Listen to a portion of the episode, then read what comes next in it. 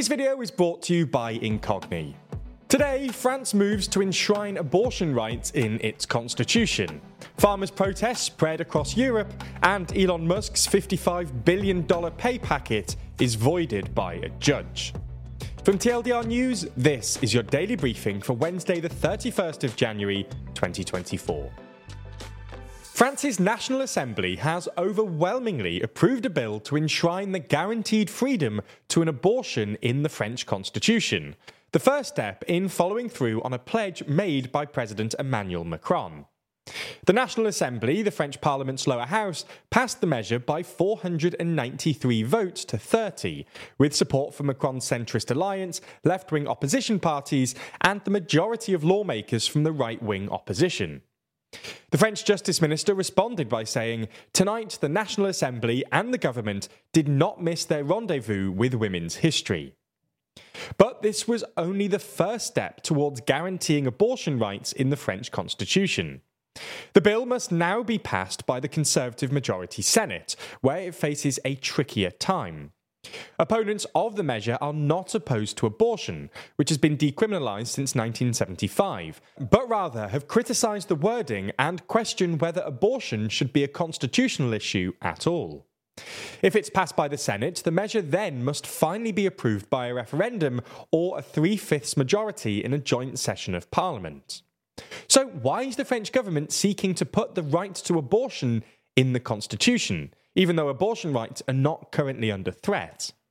Well, Emmanuel Macron made the pledge after the US Supreme Court overturned a 50 year old ruling in 2022 that guaranteed the right to an abortion. In its introduction to the bill, the French government argues unfortunately, this event is not isolated. In many countries, even in Europe, there are currents of opinion that seek to hinder at any cost the freedom of women to terminate their pregnancy if they wish. A prime example of a rollback of abortion rights in Europe is that of Poland, where the previous right wing nationalist government severely limited abortion rights, though the newly installed government, led by Donald Tusk, is seeking to liberalise these laws. There's more on the way, but be sure to subscribe and ring the bell to make the daily briefing part of your daily routine, or just search for us on your podcast app to listen along. Also in Europe, farmers' protests are spreading ahead of an EU summit in Brussels on Thursday. French and Belgian farmers have continued to block motorways and access roads to major ports to protest against rising costs, EU environmental policies, and cheap imports. Spanish farmers have also said they'll join the movement in February. Yesterday, in France, where protests have now gone on for two weeks, farmers blockaded Paris with convoys of tractors, trailers, and harvesters. In response, the government announced a deployment of 15,000 police officers to prevent protesters from entering the capital. In Belgium, farmers have blocked a square in Brussels and said they would bar access to the North Sea port for 36 hours. Similar protests have taken place across other European countries in recent weeks, including Germany and Poland. Farmers in Eastern European countries also demonstrated against cheap Ukrainian grain imports last year. After Russia's invasion in 2022, the EU eased regulations on Ukrainian imports, which left EU farmers feeling they were being outcompeted in their own markets.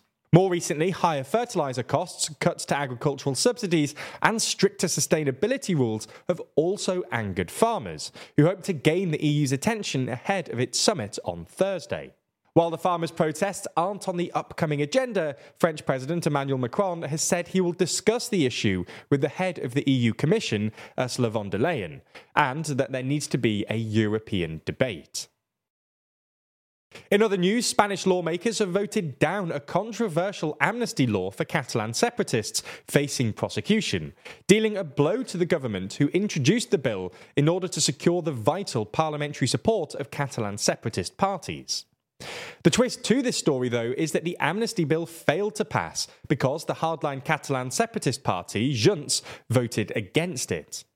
Junts says the bill does not go far enough because it doesn't cover terrorism related charges, something that individuals like exiled party leader Carles Puigdemont are at risk of.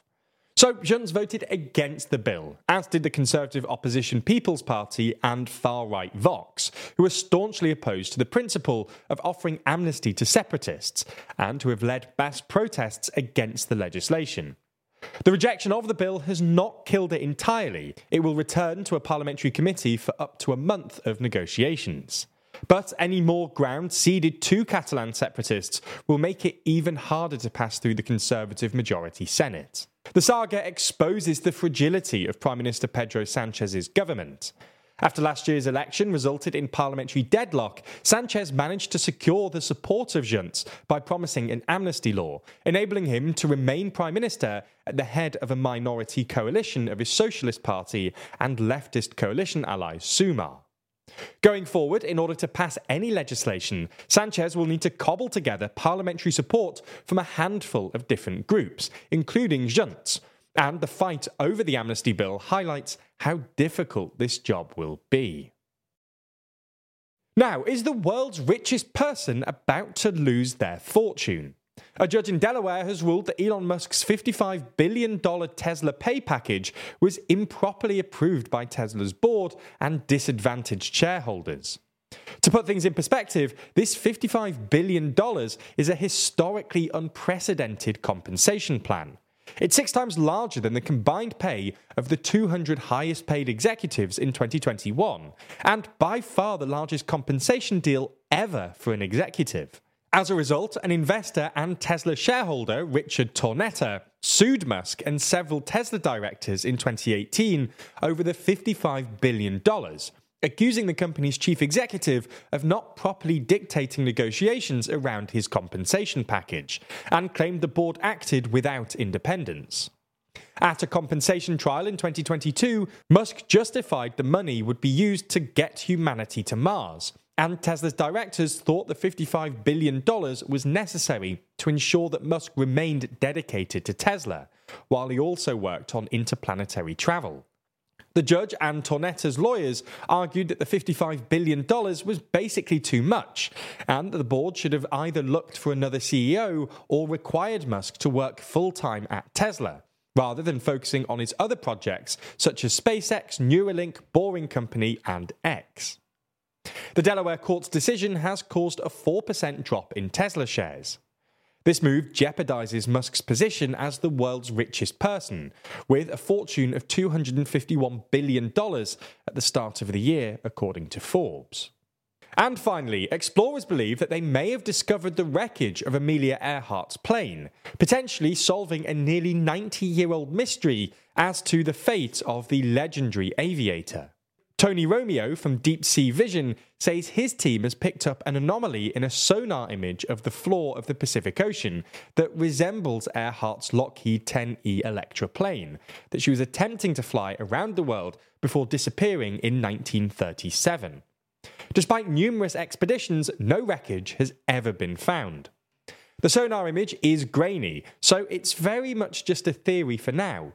But the location of the anomaly adds weight to the theory as it's around 160 kilometres from Howland Island, which is roughly halfway between Hawaii and Australia. Howland Island was the next spot where Earhart and navigator Fred Noonan were due to land on their journey, having taken off from Papua New Guinea.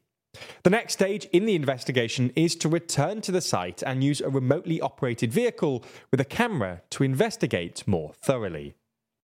Now, while you've been watching this video, you might not realise that shady forces are working in the background to collect personal data from various sites and bundle it all together ready to sell on to a third party. Now, these data brokers can sell this bundle of information about you to anyone from a company to an online criminal.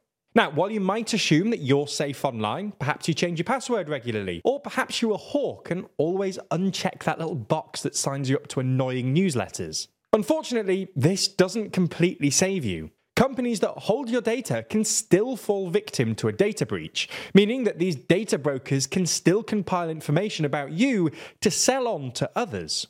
Now, this is where our sponsor Incogni comes in. They reach out to these data brokers on your behalf, request that your data is removed, and deal with any problems that might arrive. In fact, they're tenacious and will put in multiple data removal requests even after your data's been removed to make sure that it doesn't go back on the market. So, create an account with our link in the description, grant Incogni the ability to work on your behalf, and sit back as they make you safer. Plus, by using our link, you'll get an exclusive 60% off an annual Incogni plan. Thanks for checking it out, and thanks for Incogni for sponsoring this video.